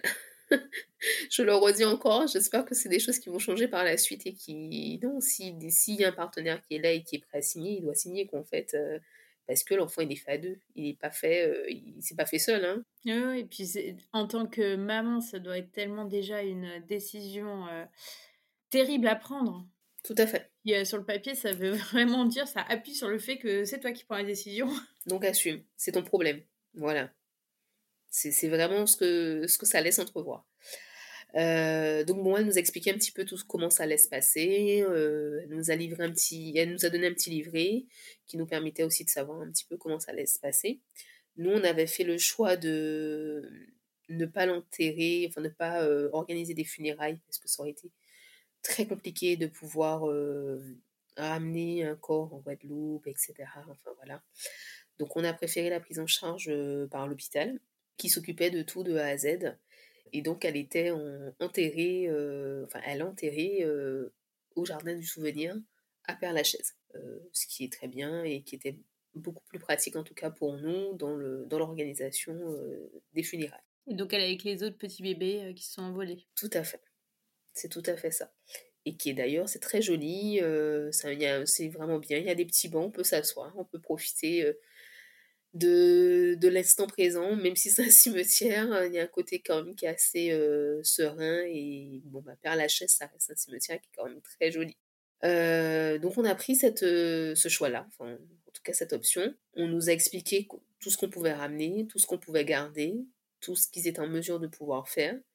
Ils nous ont demandé si on voulait aussi nous rajouter des rituels, des choses, etc. Donc, euh, on savait pas trop. Hein. Franchement, c'est. Je me suis dit non, je, vais. On, va gérer en fonction. Euh, voilà. Donc, on avait pris la décision de garder euh, son bracelet et ils nous avaient demandé. Ils ont fait des photos aussi. Au départ, j'avoue que pour les photos, j'étais un petit peu dubitatif. Je ne savais pas trop si je voulais les récupérer ou pas. Lui, mon mari, était catégorique. Je ne veux de rien. Euh, c'est-à-dire qu'on finit avec et on termine et c'est fini. Voilà. Euh, lui, je pense qu'il s'est vraiment mis cette euh, barrière en fait tout de suite pour se dire pas trop d'émotions et je vais gérer après avec mon travail et voilà. moi, je pouvais pas, j'y arrivais pas, je je savais pas ce que je voulais et puis la maternité pour mon premier enfant, je savais pas trop en fait comment j'allais vivre les choses, comment j'allais les ressentir. Est-ce que j'aurais voulu la garder plus longtemps avec moi Est-ce que j'aurais voulu parce qu'on aurait pu hein, avoir plus de, choses, mais je je savais pas ce que je voulais pour pour, pour ça en tout cas. Donc j'ai ramené des vêtements pour elle. J'avais demandé à pouvoir la porter, à pouvoir passer un peu de temps avec elle après sa naissance. Oui, parce que faut dire que tu as accouché voix basse. Oui. Voilà. Tout à fait. Alors oui, oui, parce que ça, ça non plus, on le sait pas. je pensais que j'allais avoir une césarienne, qu'on allait me couper, puis qu'on récupérait le bébé, puis que c'était terminé, et puis voilà. Alors j'ai appris que non, en fait, la césarienne, justement, le fait que ça garde euh, une euh, cicatrice sur le corps, il y a beaucoup de personnes qui n'auraient pas pu se remettre. Enfin, les médecins ont estimé en tout cas qu'on ne pouvait pas se remettre psychologiquement, de toujours se dire que voilà, on a perdu un enfant qui est né par césarienne. Euh, voilà. Alors que la voix basse permet de, une meilleure cicatrisation de l'esprit. En gros, c'est ça. Donc, euh, j'ai accouché, oui, par voie basse, euh, avec une péridurale, euh, avec un temps de travail comme n'importe quelle femme, donc qui accouche d'un bébé en vie. Donc, je suis le, jour J, en fait, donc pour raconter un petit peu comment ça s'est passé, cette interruption, le, la veille de notre entrée à l'hôpital, j'ai dû prendre des médicaments pour assouplir l'utérus. Voilà. Je ne savais pas trop ce que ça allait faire comme effet. Le dimanche, je suis rentrée à l'hôpital. On nous a euh, installés dans la chambre. Donc mon mari était euh, présent.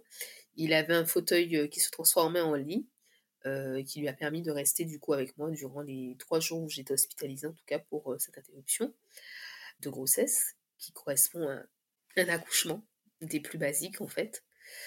On est rentré le dimanche. le dimanche soir, ils m'ont installé un ballonnet pour permettre, pareil, euh, l'ouverture du col. Ça a été assez douloureux parce que ben, mon col n'étant pas euh, mature, euh, la pose a été très douloureuse. là, je me disais, bon, ça va être compliqué. La nuit va être compliquée. Donc, j'ai beaucoup saigné après ça. j'étais très en colère parce que, ben, entre tout ce que j'étais en train de vivre et avoir cette douleur physique derrière, c'était compliqué. Euh, le lendemain, on est venu nous chercher. Euh, donc on m'a préparé, je suis montée en salle de travail. Donc mon mari a toujours été présent à mes côtés, il avait cette possibilité en tout cas d'être là. On nous a installés dans cette salle de travail. Et donc je n'avais, j'étais à jeun, j'avais pas le droit de, ni de boire ni de manger. Donc on m'a mise la péridurale et on m'a fait aussi une rachis anesthésie. Donc euh, j'étais assez dosée et j'avais aussi la possibilité d'avoir une commande qui me permettait de m'envoyer, euh, pareil, euh, de la péridurale dès que j'en ressentais le besoin pour ne sentir aucune douleur. L'idée était de jamais sentir la douleur physique en tout cas, ni les contractions, ni euh, au moment où on me, on allait me, me permettre d'accoucher en fait, tout simplement. Voilà, en gros c'était ça. Ouais, pour pas rajouter à la douleur psychologique une douleur physique. C'est ça. C'était totalement ça. Euh, le geste en fait de l'interruption de grossesse euh, consistait en fait à d'abord euh, faire donc toute la partie anesthésie et ensuite arrêter le cœur dans un premier temps, enfin endormir le bébé et ensuite arrêter le cœur. tout ça par la voie du cordon ombilical. Donc, c'est ce qui s'est passé. on avait un champ, hein, donc on voyait pas ce qui se passait. Les médecins nous ont quand même demandé si on voulait avoir un détail des gestes. J'ai dit non.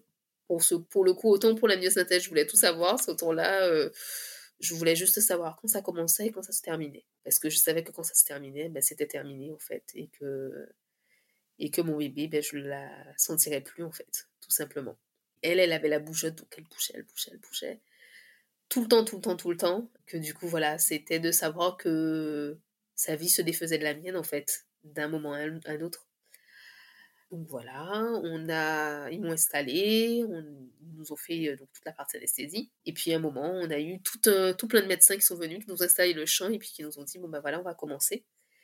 On commence, on a terminé.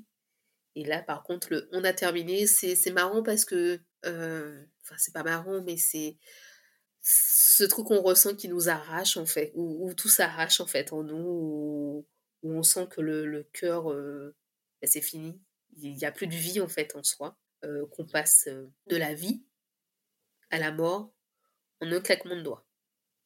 C'est aussi simple que ça. C'était étrange comme sensation. J'ai senti en fait sa vie se défaire de la mienne. C'est vraiment ça. Il n'y a pas de mots si ce n'est que on vit, on ressent et puis on se dit bon ben pourvu qu'elle sorte euh, rapidement. Sauf que ça a mis 14 heures. Avant d'arriver, elle a mis 14 heures avant d'arriver. Euh, j'ai, je, pensais que ça aurait été beaucoup plus vite. Donc on m'a mis euh, plusieurs, comment ils appellent ça, des, ovules en fait pour, bah, pour le col, pour faire maturer le col. Euh, malheureusement, euh, ça n'a pas euh, fonctionné tout de suite. Et c'est au quatrième, donc à l'avant-dernier, j'avais droit à 5. À l'avant-dernier, où elle m'a dit. non, j'avais droit à 4, donc c'est au troisième, où elle m'a dit Non, mais écoutez, j'ai vu avec l'obstétricien, si du coup ça ne fonctionne pas, on va devoir passer à une césarienne. Voilà, je me suis dit Ah non. Donc là, j'étais en mode Délivrez-moi, s'il vous plaît. ça fait 14 heures que je suis là comme ça. Je porte la mort je porte plus la vie. Enfin, je suis vivante et je porte la mort. Et là, je peux plus. J'ai juste besoin d'être délivrée, donc euh, voilà, délivrez-moi. Donc j'étais dans une prière, dans un truc, délivrez-moi, délivrez-moi, délivrez-moi. Et puis euh, au bout d'une certaine heure, euh, j'ai senti en fait son corps descendre. Donc là, la sage-femme est venue et puis elle m'a dit c'est bon, vous allez pousser. Vous allez pousser. Alors, vous allez pousser. Je la, regarde, je dis mais pousser, mais pousser comment en fait là, c'est là où je me suis dit, voilà, il y, a quand même un manquement sur ça. il faudrait peut-être préparer les, femmes quand elles se sont c'est leur premier enfant, à savoir qu'à un moment ou un autre, il faudra pousser et que euh, euh, qu'elles aient au moins un minimum de, de, de, notions en fait sur euh, la poussée et sur la respiration en fait, ce que je n'avais pas du tout. À la suite de ça, du coup, j'ai répondu bêtement, est-ce que je peux respirer comme au yoga? Ça a été la petite touche d'humour. Elle m'a regardée, elle m'a dit faites comme vous pouvez. donc, donc j'ai fait comme j'ai pu. Et... puis voilà, elle est descendue, elle est arrivée. Elle est arrivée par le siège. Et euh, donc ils l'ont sortie tout de suite. Ils sont allés la préparer. ils l'ont habillée avec les petits vêtements qu'on avait ramenés. On avait décidé de l'appeler Anna parce que c'était c'était joli, c'était court, ça se lisait de à la fois à droite comme à gauche, enfin à l'endroit comme à l'envers, on aimait beaucoup. Euh, et même pour sa signification qui avait euh, ce côté de grâce. Ça signifiait beaucoup pour nous, comme si c'était une grâce qu'on nous avait accordée, donc euh, voilà. On avait décidé de l'appeler ainsi. On ne lui a pas donné de deuxième prénom parce que on s'était dit ça sera son unique prénom et elle aura fait partie de nos vies et c'est comme ça. Quand ils, sont venus pour nous la ramener, donc mon mari qui de base refusait de la voir, m'a dit je vais rester. Au final, je vais rester. Je, je dis mais tu veux rester? Il me dit oui, je vais rester. Je vais te soutenir. Je suis là pour toi, pas pour elle. Donc, du coup, voilà, il est resté. La sage-femme est revenue et nous a dit alors je vais vous préparer un petit peu parce que de par son cœur, elle est bleue. donc, elle a une cyanose de la peau. Euh, juste que vous soyez pas choqués euh, parce qu'elle est bleue, etc. Voilà. Bon, avec la lumière tamisée, j'ai même pas fait de, de l'hôpital, je n'ai même pas fait attention qu'elle était bleue. Ce que je savais, c'est que j'avais juste envie de la voir dans mes bras et, et voilà, lui dire bonjour, lui dire au revoir, et, mais juste de la voir en fait. Ouais, lui dire que tu, tu l'aimais et que... Tout à fait. Ils me l'ont préparé comme un bébé vivant en fait, donc elle était nettoyée, elle était lavée, euh, ils l'ont habillée, ils lui ont mis un petit bonnet, parce que je n'avais pas ramené de bonnet du coup.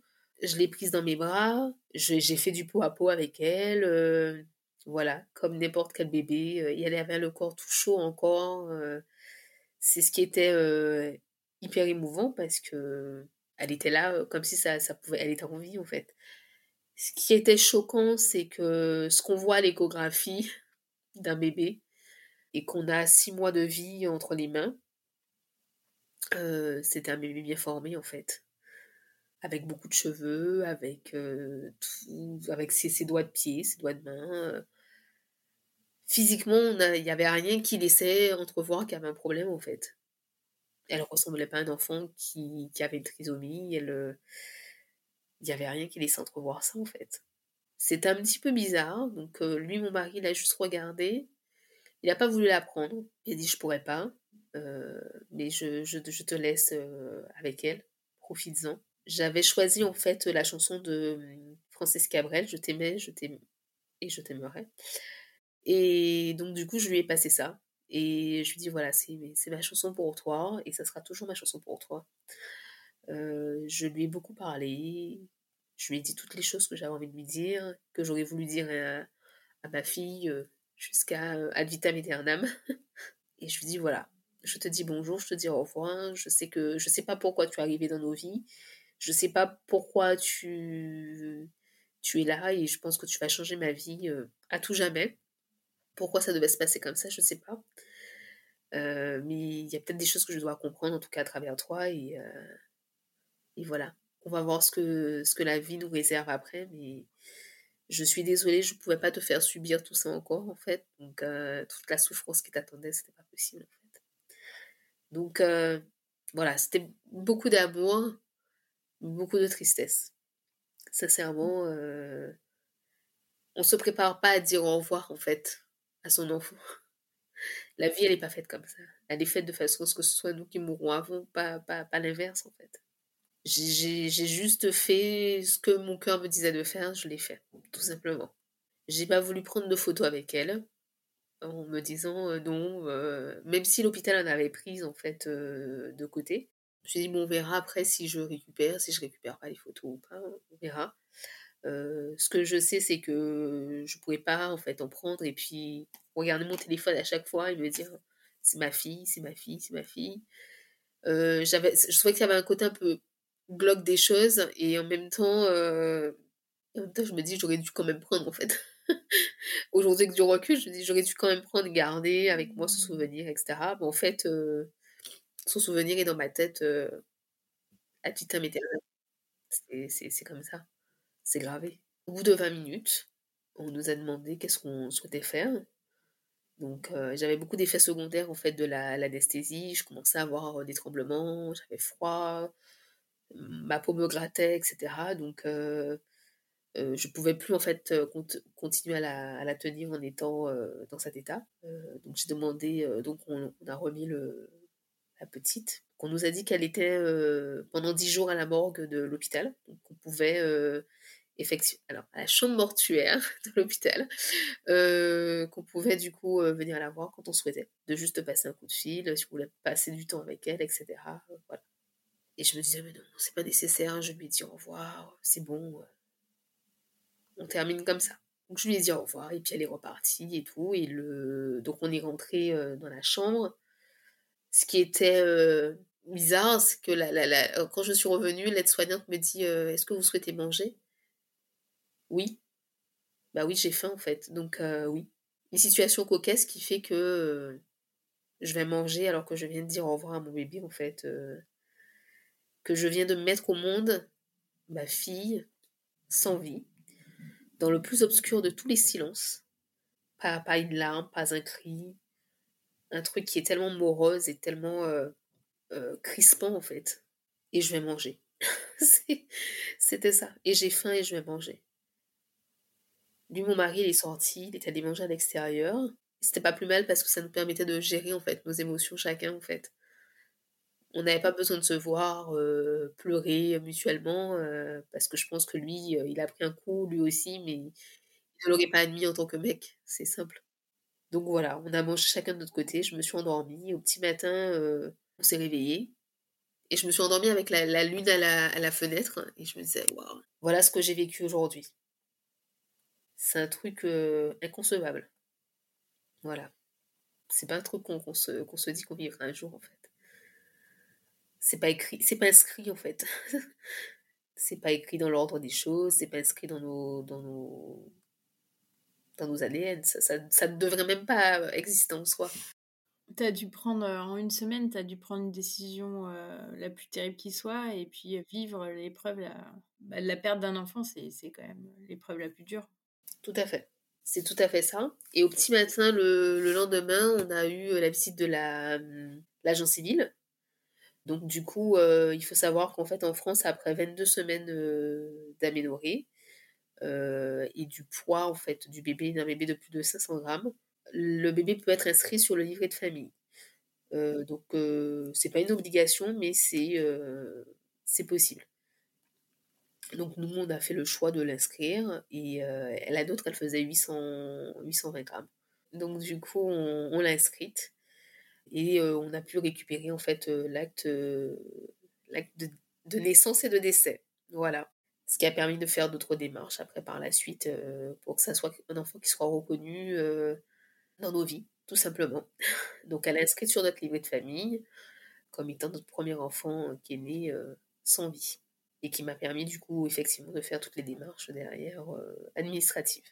Vous avez un suivi psychologique ou vous sortez de l'hôpital Alors, j'ai eu un suivi psychologique dès le début, en fait, dès la, prise de décision. On a eu un psy de, le, de, de Necker, en fait, qui est, qui est venu nous voir, qui ensuite est venu dès notre départ, enfin, dès le lendemain, en fait, de, l'acte, prendre un petit peu les émotions de tout un chacun, qui était complètement contraire. Euh, mon mari, lui, il était vraiment dans une phase où c'est bon, on l'a fait, on va de l'avant, ça va aller. Et, euh, moi, donc, j'étais dans une telle, euh, dans une telle tristesse où je ne sais pas comment je ferais pour m'en sortir. Est-ce que je vais m'en sortir? C'était la grande question. entre-temps, au fait, mes parents sont rentrés, enfin, sont venus nous, nous rejoindre ici, en métropole, pour nous accompagner, en tout cas dans cette, dans cette épreuve heureusement d'ailleurs, parce que du coup, je pense que l'un comme l'autre, on se serait effondré, on n'aurait pas pu céder en fait. Mais bon, voilà. Ça c'est un petit peu comme ça que ça s'est cheminé. Et, après, bon, il y a eu plein d'après, plein de choses dans, dans, la gestion, je vais dire, des émotions, qui ont été écrites d'ailleurs, et qui j'espère pourront trouver aussi une sortie. Donc, parce que j'aimerais quand même écrire la suite en fait du deuil des fraises. Oui, parce que ça s'arrête à, bah, ton accouchement et à la fin, enfin vraiment euh, à l'appartement où, euh, où ton mari, bah, je vais pas spoiler la fin, mais euh, comme ça s'appelle le deuil des fraises, il propose pour te faire plaisir, il t'a acheté une cagette de fraises. Tout à fait. Et, et je veux plus en manger. Et j'en ai plus mangé. Hein. D'ailleurs, je jusqu'à maintenant non. Mmh. Il y a une sage-femme ou une infirmière qui était venue te voir dans la chambre, tu racontes ça dans le livre, et qui t'a dit que tu t'appelles Malika, et que Malika, ça signifiait reine, et qui t'a dit vous serez une battante. Tout à fait. Et ça, ça m'a marqué parce que je me suis dit, bah, pour la suite, donc, parce que suite à ça, vous êtes retourné en Guadeloupe, et, tu parlais en début du podcast de ton petit garçon qui est arrivé. Tu as dû te battre pour l'avoir après ou non, c'est venu plus naturellement? Pas du tout. Alors lui est arrivé comme un cheveu sur la soupe. Voilà, c'est ce que je dirais. Je me suis battue plus pour me relever, je dirais. Pour me relever et pour ne pas... Alors je suis passée par des montagnes russes en fait, des émotions où j'étais au plus bas et que j'avais pas envie de remonter en fait. Et parce qu'on se sent vide, on se sent vide et vidé alors là, j'ai vécu le postpartum. Alors on entend beaucoup parler du postpartum. et de cette difficulté aujourd'hui, du postpartum, tout ce qu'on ressent, etc. Mais avec un bébé qui a envie. Et moi, mon premier postpartum, il était sans enfant en fait. Donc, je... c'est d'ailleurs à travers les podcasts que j'ai pu trouver des infos sur comment gérer un postpartum sans enfant. Parce que bah, là, on, le découvre dans la totalité, mais sauf qu'on n'a pas d'enfant. On n'a pas les larmes de bébé, on n'a pas l'allaitement, on n'a pas tout ça à gérer.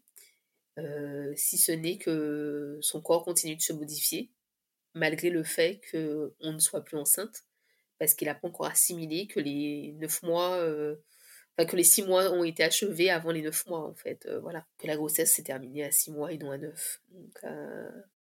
Surtout que tu étais en congé maternité à ce moment-là, donc entre guillemets un peu seule. En congé maternité, alors oui, il y a tout ça aussi. Hein. Bah oui, parce qu'on rentre en congé maternité, on n'est pas, on est en congé maternité alors qu'on est qu'on n'a pas d'enfant. Euh, oui, c'est les, les, les, mots après, je trouve la, la, définition, la langue française aime beaucoup les mots et tout ça, mais il y en a qui ont des significations qui sont un petit peu compliquées en fait quand on vit certaines situations à appliquer en fait. Donc oui, je me suis retrouvée en congé maternité. mon mari avait droit à son congé paternité aussi.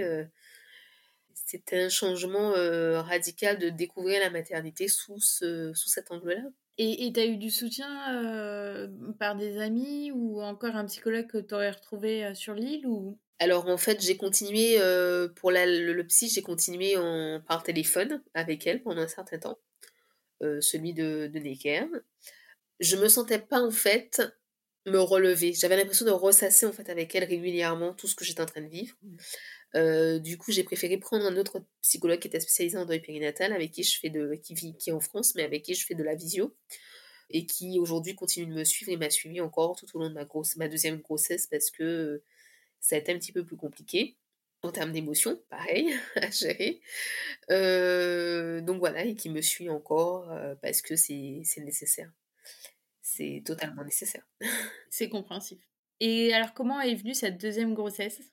Un pur hasard parce que euh, simplement, euh, j'attendais en fait de pouvoir me relever, de me dire bon ben ça va aller. Euh, chaque mois en fait était une étape de plus, c'était du step by step. donc je me disais non non. donc elle est née le 29 novembre. chaque 29 du mois, je me disais voilà, on va passer un mois de plus, ça sera une étape de plus que je marquais par quelque chose de spécifique pour m'aider à me relever. Entre-temps, donc j'écrivais énormément, ce qui est très libérateur et qui m'a permis vraiment de d'avancer au mieux, en tout cas, euh, psychologiquement. Donc cette deuxième grossesse est arrivée euh, de façon comme un œuf de Pâques. de toute façon, il est, il est né, euh, il a été conçu à Pâques, donc voilà, il est arrivé vraiment comme un œuf de Pâques. Me sentir en confiance à nouveau, avec moi-même et avec mon corps parce que c'était pas le cas. Je j'acceptais pas qu'on me touche le ventre, j'acceptais pas qu'on me touche tout simplement. Euh, quand il a fallu faire la rééducation du périnée, parce que oui, euh, j'ai quand même fait la rééducation du périnée, euh, je n'acceptais pas la sonde qu'ils ont voulu me, me mettre, c'était c'était pas possible.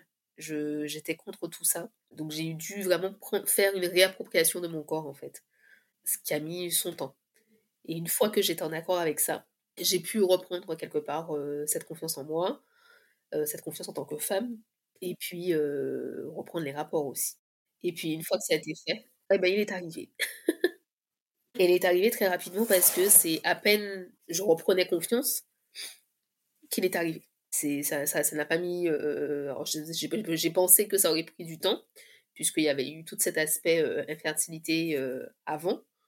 Euh, et ça n'a pas été le cas. Euh, ça s'est fait tout de suite après, donc cinq mois après. C'est peut-être le petit cadeau d'Anna. C'est ça. Je suis euh, retombée enceinte. Et là, par contre, j'étais un petit peu dans le déni. Je vais pas le mentir parce que je me suis dit, non, je peux pas retomber enceinte cinq mois après. Enfin, c'est quoi ça? Je me suis pas encore remise. comment je vais faire Non. Après, est-ce qu'on se remet réellement d'un deuil périnatal? J'en suis pas sûre. Mais voilà, ça arrivait. et de la façon dont ça arrivait, je me suis dit, bon, bah, je vais l'accueillir et puis on va voir un petit peu comment ça se passe. Donc en fait, tu as fait mois par mois, là, c'est t'accueillir. Et t'avais pas un stress à chaque écho ou des Enfin, je suppose que. J'avais du stress tout au long de la grossesse. ça a été comme ça tout au long de la grossesse en me disant voilà, on va faire étape par étape. Et avec le psy, c'est ce qu'on avait mis en place, trimestre par trimestre. À chaque écho importante, etc. Et moi, l'écho la plus, la plus importante était cet écho du coup, du deuxième trimestre, où je me disais quand je passerai le deuxième trimestre, ira mieux. Et tu l'as fait avec le même gynéco qui t'avait annoncé, qui ne savait pas Pas du tout, du tout, du tout. Là, pour le coup, j'ai carrément changé. Je suis venue ici. Je suis venue en métropole. Donc, euh, j'étais pris en charge par euh, l'hôpital Necker. Euh, compte tenu du coup des antécédents, j'avais une priorité sur les examens, sur toutes les choses qu'on ne m'avait pas faites en fait en Guadeloupe pour la première grossesse. Donc là, j'ai voulu tout faire et j'ai tout fait pour être sûre avant de, m'attacher, de me dire non, c'est bon, ça fonctionne, tout ira bien, etc. Là, j'étais, euh, je suis venue, j'ai fait les différents. J'ai préféré faire ce sacrifice pendant une année en me disant voilà, on fait les examens qu'il faut. Je vais accoucher euh, en métropole.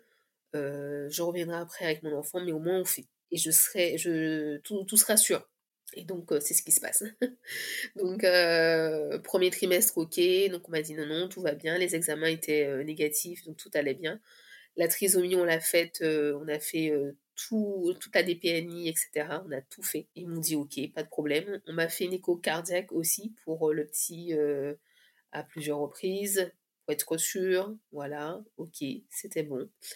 Et le dernier trimestre, ben, je ne le connaissais pas. Donc quand on a passé le deuxième trimestre, je me suis dit ok, c'est bon. Là, on a passé.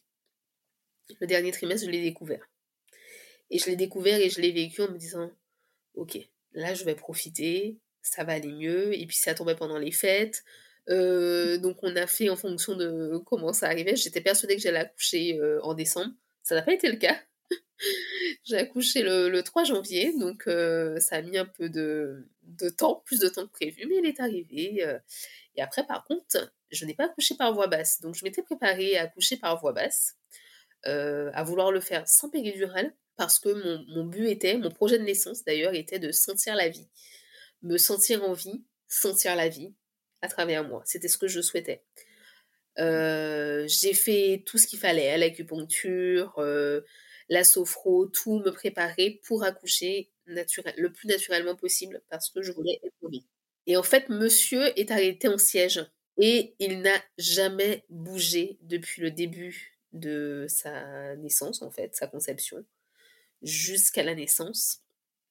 Il était en siège. Et du coup, j'ai eu une césarienne programmée euh, au 3 janvier, euh, voilà, 39 semaines, et, et, voilà. Et comment tu l'as vécu ça, t'a... Toi qui voulais sentir la vie euh, Ça m'a dépité. Ça m'a dépité parce qu'au moment où on m'a dit, voilà, donc j'ai quand même fait la, VME, là, donc ça qui m'a fait extrêmement mal. au bout de quand ils ont vu qu'ils n'y arrivaient pas et que ça bougeait pas du tout et donc ils m'ont dit bon écoutez on va pas vous faire souffrir pour longtemps on va programmer euh, la césarienne. Et là, je me suis dit, mais non, tout ce que j'avais préparé, tout ce que je m'étais imaginé. Donc voilà, en fait, euh, la maternité, c'est jamais comme on l'a imaginé. Il y a des choses qui se font, sur lesquelles on se projette, mais au final, euh, c'est jamais, c'est jamais forcément ces projections qui se réalisent. C'est un mélange de d'hasard et de, de, de confiance. voilà en la vie, tout simplement. Puis c'est le destin qui décide, on va dire ça comme ça. Donc euh, non, j'étais dépitée. Et au final, euh, quand c'est arrivé le jour J, puisque je me suis dit, mais non, mais peut-être que j'aurai des contractions avant, que j'aurai des, la poche des os qui va se rompre, donc finalement, euh, je ne ferai pas une césarienne programmée. Bah non, non, non, ça a été programmé, il est arrivé le 3 janvier, c'était comme ça, pas autrement. Bien que j'ai eu beaucoup de contractions la veille, ça n'a pas loupé et ça s'est fait comme ça. Aujourd'hui, il y a une chose que le psy m'a quand même fait remarquer et que j'ai trouvé euh, juste. Euh, elle m'a dit, vous avez eu une césarienne, vous avez la trace de la vie en vous et vous avez la trace de la vie sur vous. parce que j'avais mon bébé euh, sur, sur moi ce jour-là. Et je me suis dit, c'est vrai, c'est juste en fait. Je ne peux pas dire le contraire.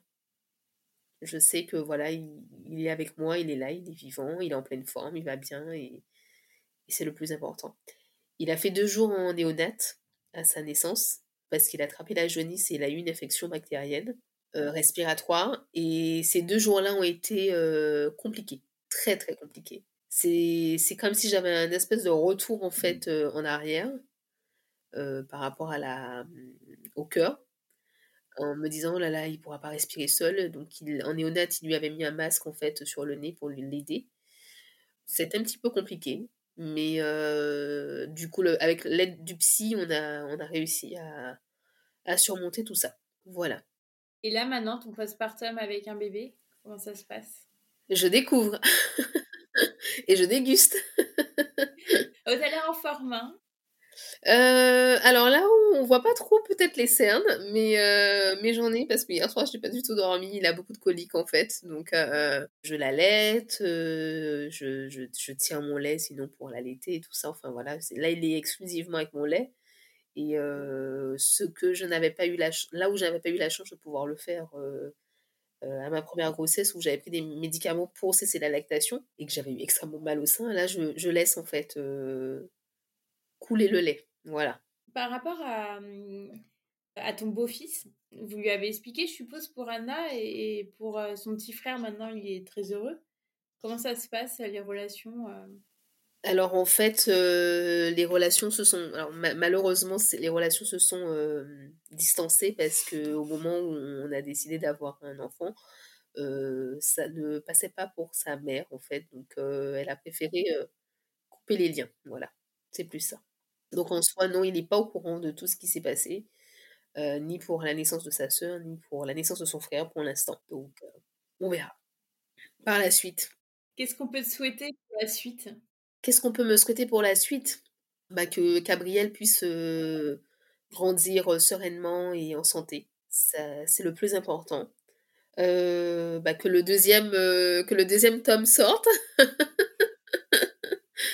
voilà euh, où là j'expliquerai vraiment cette, euh, cette, cette, vie, en fait, ce postpartum sans enfant, le, la vision des autres aussi, dans la vision de l'homme aussi, par rapport à, au deuil. Parce que la vision des autres, euh, tu as eu des gens qui se sont éloignés? Oui.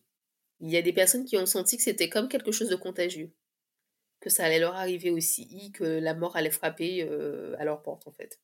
C'est des croyances ou non enfin, Je dirais même pas que ce sont des croyances. C'est alors c'est soit c'est des personnes qui manquaient peut-être de confiance en elles ou qui du coup ne savaient pas comment faire pour réagir vis-à-vis de moi et qui du coup ont préféré euh, me dire euh, non mais tu sais j'ai des enfants moi aussi hein, donc euh, bon attention ne t'approche pas trop de moi en fait. C'était c'était peut-être plus des, des choses comme ça. Euh, la vision des autres parce que il euh, y a des personnes qui pensaient euh, que je serais passée très vite à autre chose. la vision des autres parce qu'il y en a qui ont mis vraiment les pieds dans le plat. Parce que en postpartum on a encore je pense un peu gonflé etc et qui n'ont pas manqué de me dire mais non mais ça se voit que tu es enceinte encore j'espère que c'était pas des gens très proches de toi non, c'était pas justement, et c'est ça qui est, qui quand même. Bah non, en fait, euh, voilà, j'avais juste envie de les insulter, leur dire, mais t'es trop, en fait, c'est pas possible, tu peux pas dire ça. Tu as des enfants, tu sais ce que c'est le postpartum, peut-être que t'as oublié, mais euh, quand même. Donc, non, il y a eu une vision des autres comme ça, et puis, euh, et puis les copines qui étaient enceintes en même temps que moi, où on avait des projections ensemble, qui ont eu du mal à gérer, qui m'ont invité dans leur baby shower. Dans les dans, toutes ces, ces, fêtes euh, prénatales, en fait, et qui euh, ne comprenaient pas le, ma réticence à ne pouvoir venir, en fait. Il y a eu des petites choses, en fait, sur le regard des autres euh, qui n'étaient pas forcément évidents à gérer tout le temps. En tout cas, merci de ton témoignage. Je suis sûre que ça pourra aider d'autres parents qui sont endeuillés et qui, pour certaines mamans et papas, ont dû faire le choix de, enfin le choix vraiment terrible de l'IMG. Et euh, je te souhaite euh, plein de bonheur, peut-être d'autres enfants, qui sait, par la suite. Oui, peut-être, mais c'est vrai que là pour l'instant je me suis pas euh, trop lancée là-dedans. non, bah attends, t'as as le temps. Hein. J'ai encore envie de profiter pleinement en fait d'Abriel, qui, qui, a trois semaines, hein, donc on va, voilà, on va se laisser le temps de bien profiter. Je, je me, je me laisse, je m'en porte pas pour l'instant encore pour l'instant dans, dans, une autre euh, grossesse c'est pas ce qui ce qui m'intéresse. Aujourd'hui, je sais que j'ai deux enfants, j'en ai une au ciel et, et un avec moi, et c'est et c'est tout en fait. Et j'ai une petite dernière question. Euh, quand tu as su que c'était un garçon, ça t'a soulagé peut-être? Oui, euh, oui, parce que euh, c'était notre histoire que j'écrivais. Je ne connaissais pas du tout. Alors, nous, on n'est que des filles dans la famille, donc je savais ce que c'était d'avoir une fille, de, poursuivre avec une fille, de voir grandir une fille. Euh, mais je ne sais pas ce que c'était d'avoir un garçon et aujourd'hui je sais euh, et je suis contente parce que c'est quelque chose que je découvre totalement en fait euh, qui n'a rien à voir avec mes habitudes et, j'ai été très soulagée de savoir que c'est un garçon ne serait-ce que dans les préparatifs pour lui dans les achats tout voilà c'est un garçon et pas, pas fille en fait eh ben merci encore et hâte d'avoir ton deuxième tome.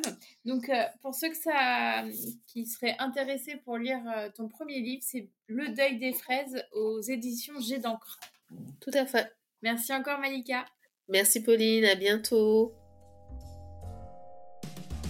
Si vous entendez ce message, c'est que vous avez écouté l'épisode jusqu'au bout. Et je vous en remercie grandement. Je vous invite à me laisser un commentaire pour continuer les échanges et à mettre la note de 5 étoiles si l'épisode vous a plu.